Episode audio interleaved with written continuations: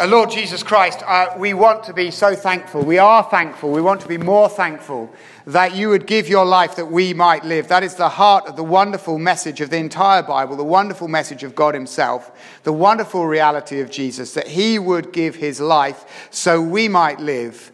And so I, I want to praise you and thank you for that and ask that you might help us this morning either to learn that for the very first time and what it means to trust you, and for others of us to learn what it means to give our life in response to that.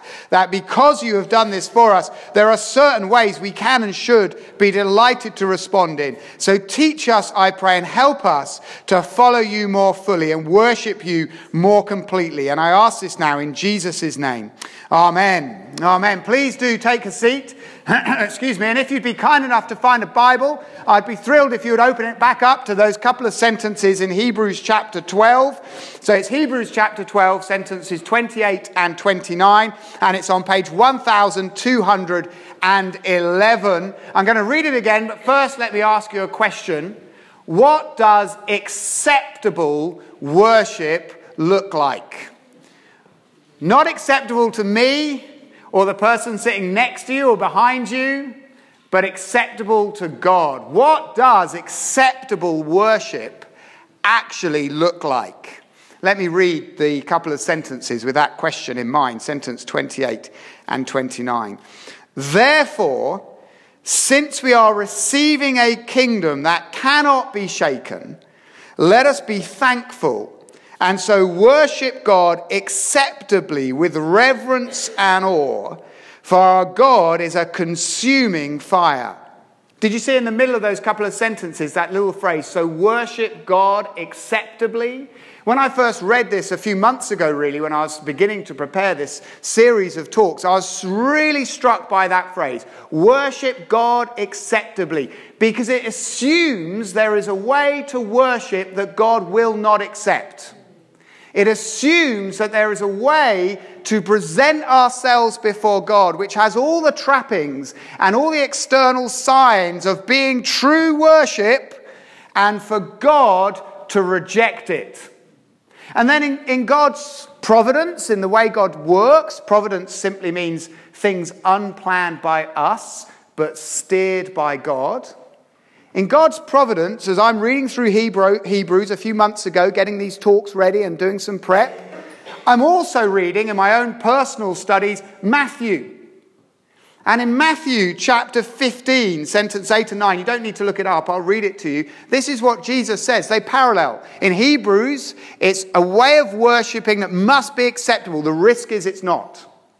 And then in Matthew, this is what Jesus says These people honor me with their lips, but their hearts are far from me. They worship me in vain. These people, Jesus actually is quoting from a place called Isaiah, and he's bringing that ancient word and making it relevant today. And he says, Look, you, you can be people who can honor me with your lips, but your hearts can be so far from me and you worship me in vain if that's the situation. That little word vain, if you look it up, that word vain in the original language that Jesus is speaking or quoting from, Hebrew, it is that empty feeling in your gut after you've vomited it empty. Do you know that feeling? It's the feeling when you just got that hollow, horrid emptiness deep in your gut because the food poisoning bug, has just projectile vomited it empty. I mean, it's gra- graphic language. Jesus is saying that there is a way to worship that has all the outward trappings that looks to anyone else watching like it is true and right, and yet it makes God vomit in disgust. Like that horrid vomit that's what that word vain means. Isn't that striking? That it can look so right and yet be so, so wrong. And it's because there is such a thing as empty honor. Jesus says these people, or there is a way for people to honor me with their lips, but their hearts be far from me. Empty honor. And friends, actually, we know what empty honor is like. Let me give you two illustrations because this is, this is we know what this is like. Uh, uh can you imagine in the workplace a retirement bash? Someone who's worked there for 30 years, and they were the kind of lady that everyone loved as a colleague. Worked so well with anybody, fantastic team member. Those she line managed always found her fair, developing them in their abilities, always reaching out to them to help. The kind of co worker who actually knew a little bit of your life outside the office door and genuinely seemed to care about it. Can you imagine her retirement bash? The handshakes, the speeches made in her honor, the beautiful words written in cards given to her. There's words with honor there, isn't there? Now imagine a year later there's another retirement bash. For another guy who's worked there for 30 years, this is old Grumbleful. No one wanted to work with old Grumbleful. He was so unreliable. He was the guy who clocked out at five on the dot, never doing that little bit extra. And if the team he was in failed to reach, some of you know an old grumbleful, I can tell. If the team he was part of failed to reach its quota, well, he always had excuses about why it was someone else's fault. Do you know that kind of person? Now imagine his retirement bash. Same handshakes, same speeches, same notes in cards, empty of honor. Empty of honor going through the motions but lacking any real heart. That's what Jesus, when it comes to worship, says God spews out in disgust, vomits away from him. Let me give you another example because I'm about to move into this season where this will be my life for the next few weeks, right? If you've got kids or grandkids, it's Christmas fair time, it's Christmas assembly time, isn't it? Yeah?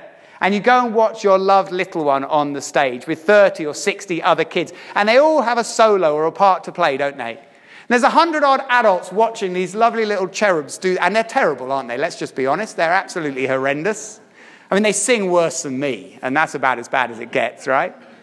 But you know that when one of these little cherubs, these little kids, stands up and sings their little recital bit like this, that in the room there'll be one couple going, Yes! Woo, woo, woo, woo! Yeah? And the rest of the room just, yeah? It's admiration with no honor, it's empty praise. Yeah? Jesus here says, Look, these people honor me with their lips, but their hearts are far from me. They worship me in vain. Actually, what Jesus is looking for, and we'll see it in Hebrews in a minute, which is where we are going to go back to, what Hebrews is helping us understand is Jesus is looking for worship which comes from the heart. That is not simply the external trappings of being able to present with your lips or your body an image which looks like it's worshipping, but a heart which is given entirely to Jesus in its fullness. And when the Bible, here, Jesus, or anywhere in the Bible, when the Bible uses the word heart, it doesn't just mean our emotions. This is not talking about passion that is loud or exuberant, nor is it uh, talking about reflectiveness that is quiet and deep. This is not about personality types of a reflected Ryan or a traditional Teresa or a modern Michael or whatever it might be. This is not personality or passion. The Bible doesn't mean our emotions when it says heart, it means the entirety of who we are. Imagine you're walking across Victoria Park, and over in a far corner, you see a young couple on a park bench. It's a nice summer day, early spring, and it's, it's beautiful and bright. And there they are on the park bench. And you hardly notice them until you see the chap stand up and go down on one knee in front of the young girl. Now, you're a deep romantic at heart, so you scurry across the park to try and at least catch some of the words he's saying. And all you hear as the wind catches his breath is his words, I give you my heart. Now, what do you imagine he's going to do at that moment? Do you think he's going to take his fist and drive it through his sternum and tear out that pulsating lump of flesh and say, with his last breath, My heart? Yeah, of course we don't. But nor do we think he only means his feelings, do we? We know in that moment when he says, I give you my heart, he means the entirety of who I am. Everything that makes me the person I am, I give it to you to love you, to serve you, to lead you, to protect you. You have it all, everything. That's what Jesus is talking about here. He's looking for worship that is the giving of the entirety of who we are, is not simply lip service, but is every iota and atom that we are given to Him in worship. In Hebrew's language, that is what it means to worship acceptably. That is what it means when it calls us here. And if you've got Hebrews, let's look back down at it. That's what he means uh, when he says, Look, since we are receiving a kingdom that cannot be shaken, since God has done everything required to win you to himself, and since what he has done cannot be shaken or taken away from you, since God has done it all, let us be thankful and so worship God acceptably with reverence and awe, for our God is a consuming fire. Because of what Jesus has done. And friends, it's worth noting that God always initiates. It's always God who initiates. He made the world, and we respond in obedience to him. He created the nation of Israel, and Israel respond to him. He sent Jesus into our to rest. God always initiates, we always respond. Since we have received the kingdom that he has given us, let us now worship acceptably, wholeheartedly. Now, what we have in Hebrews, these couple of sentences, is the four characteristics of heart giving, honor finding, acceptable worship. The four characteristics of what it means to worship God in such a way that He doesn't vomit it out, but accepts it. Worship that is appropriate. What we're going to do is I'm going to look at each four of these, and at the end of that, I'm going to ask you to think about which one or ones do you particularly need to invest time in to develop and expand. I'm not going to ask you to talk to each other, much to the relief of some of you, not this morning. But what I'm going to ask you to do at the end of the sermon is, by a show of hands, identify the areas you want to develop. Now, that's not for my benefit. I'm not going to be taking names or a register or anything like that. There's enough of us in this room that we won't really notice who's putting their hand up when. This is for your benefit. That you hear from God and put into practice what you've heard.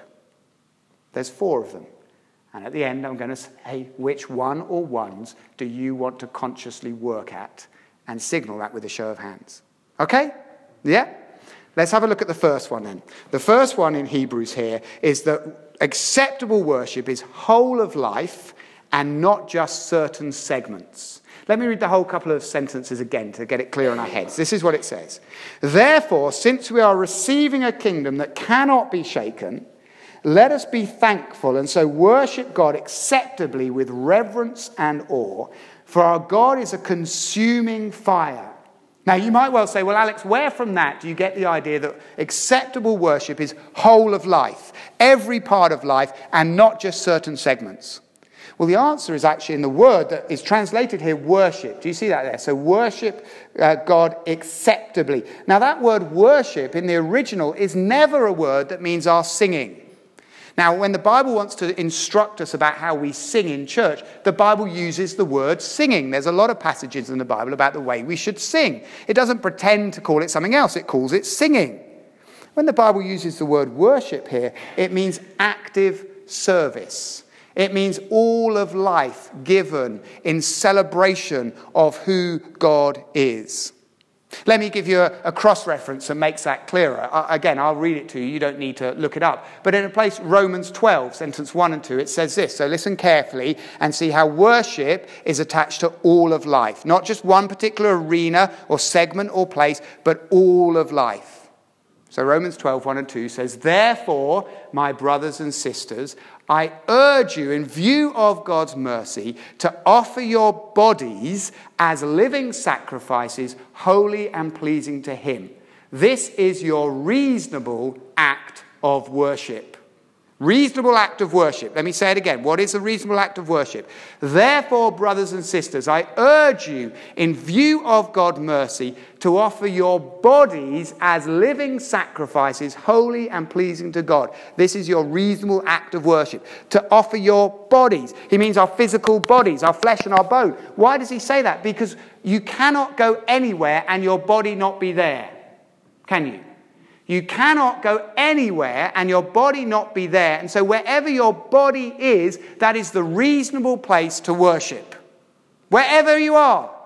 at work, at home, changing nappies, driving a taxi, in an argument with the wife, in tears because of distress, trying to make the financial ends meet. These are all arenas in which we are to worship God. And if God only sees us worshiping on a Sunday morning in song, he vomits that out. He will not accept the hypocritical life that worships with gusto on Sunday and refuses to live it out in the rest of the week in the everyday living that you are called to do. Now, if you're still not convinced, have a look again in Hebrews. Because this acceptable worship at the very end of what we call chapter 12 cascades through the false barrier of chapter 13. Chapters and verses were put into our Bible much later on to help us navigate. And sometimes they mean we lose sight of the natural connection.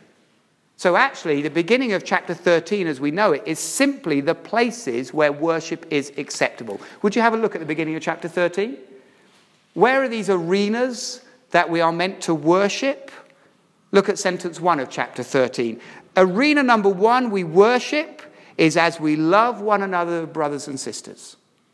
It's how we relate to the people around us, loving them as if they were family. That's worship. Arena number two, sentence two, show hospitality to strangers.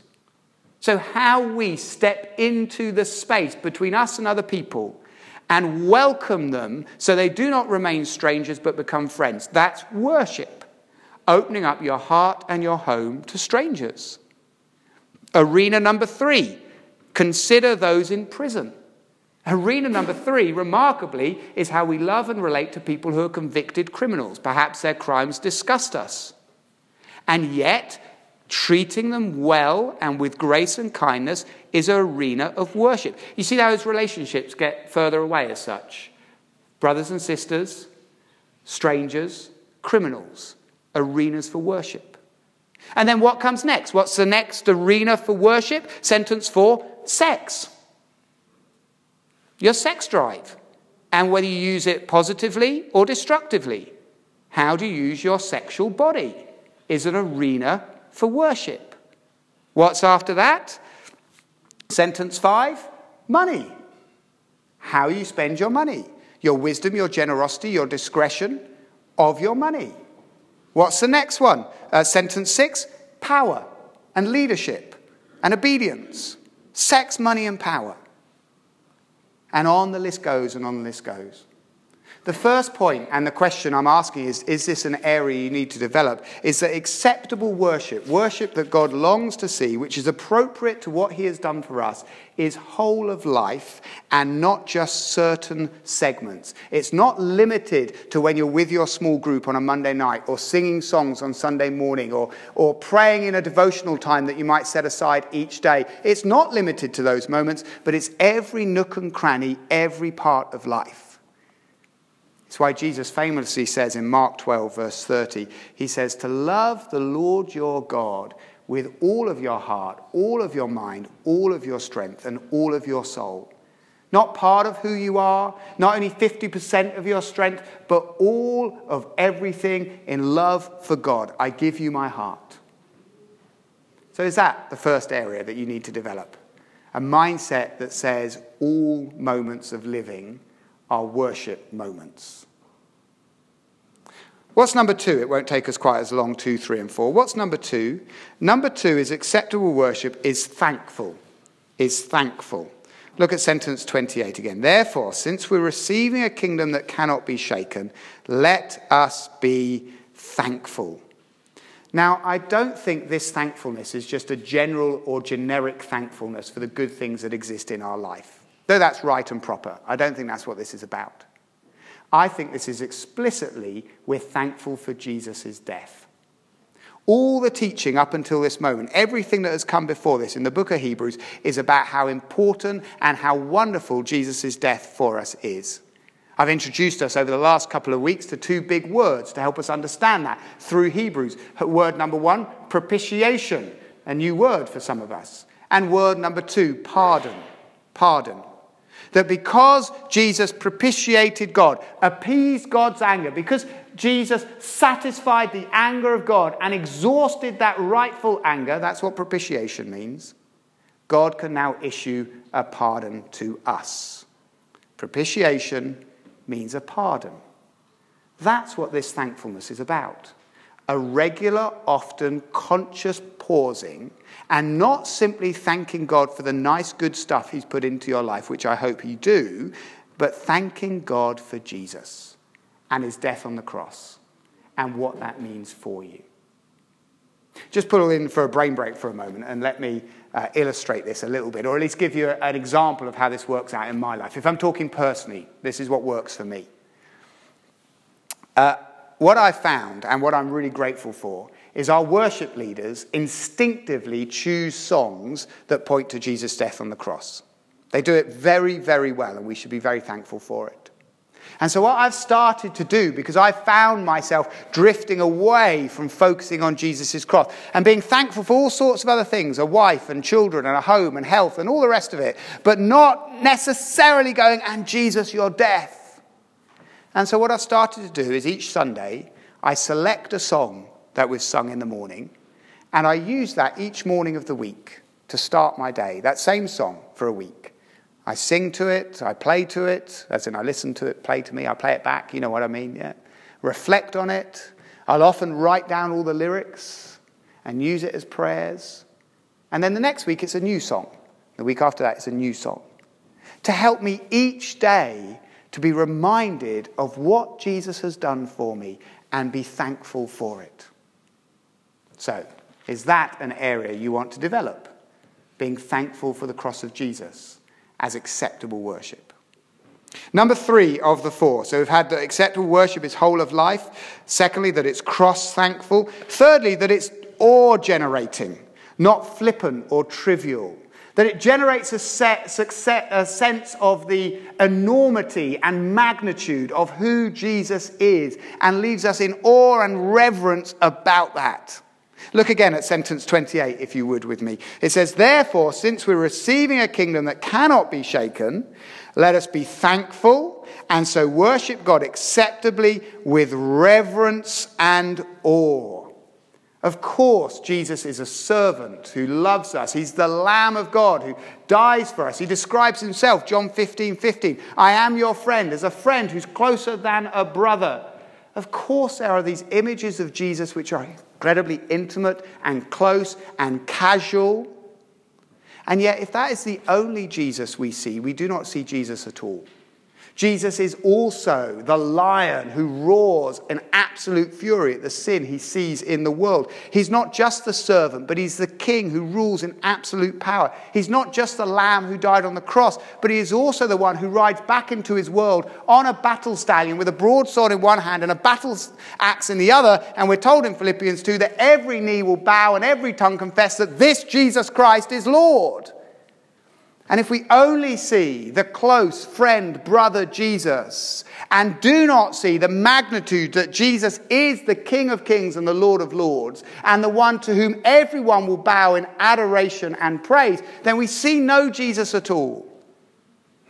And therefore, we need to cultivate this reverence and awe, this sense of the magnitude of Jesus, if our worship is to be acceptable. I was hugely struck by someone telling me a story of their own life about a year or so ago, where they used to say that the only time, and they used to celebrate this, but the only time each day they had to spend with God, where they weren't with other people, was on the commute to work. And they used to listen to a worship CD and say their prayers as they kind of drove to work, sometimes interrupted by those early work calls. And he told me he became deeply convicted that that was such a disrespectful way to treat God. That he was not setting aside focused, purposeful time to reflect on the enormity of God, but simply slotting God into the wasted space. Now, I don't know how you feel about that. I'm not against at all redeeming commute times.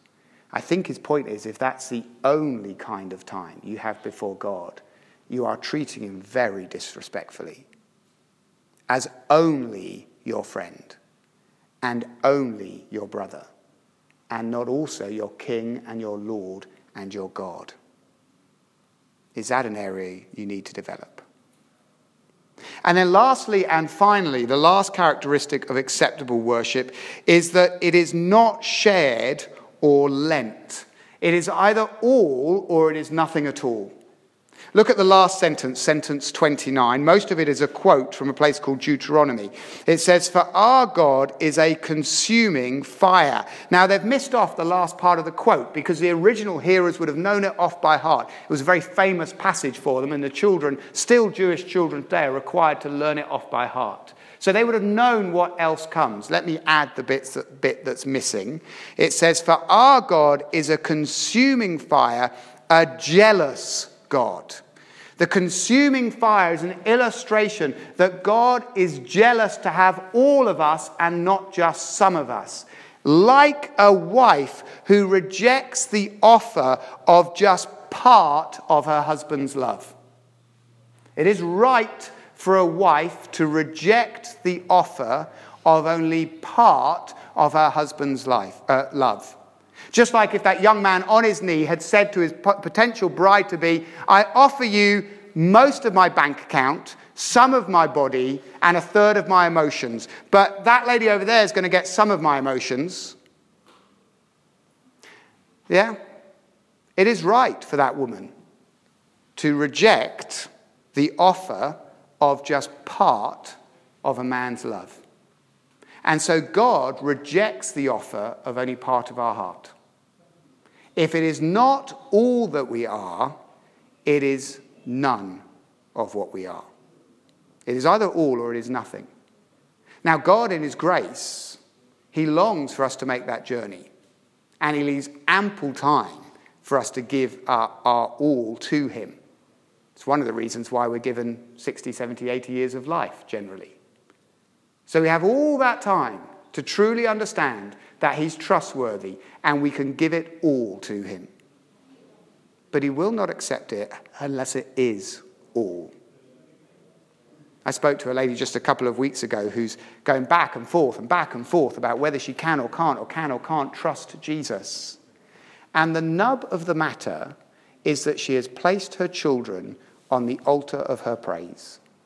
Her children are so important to her that they are an idol she worships. And her battle is her children have a wrong part of her heart that should go to God and God alone.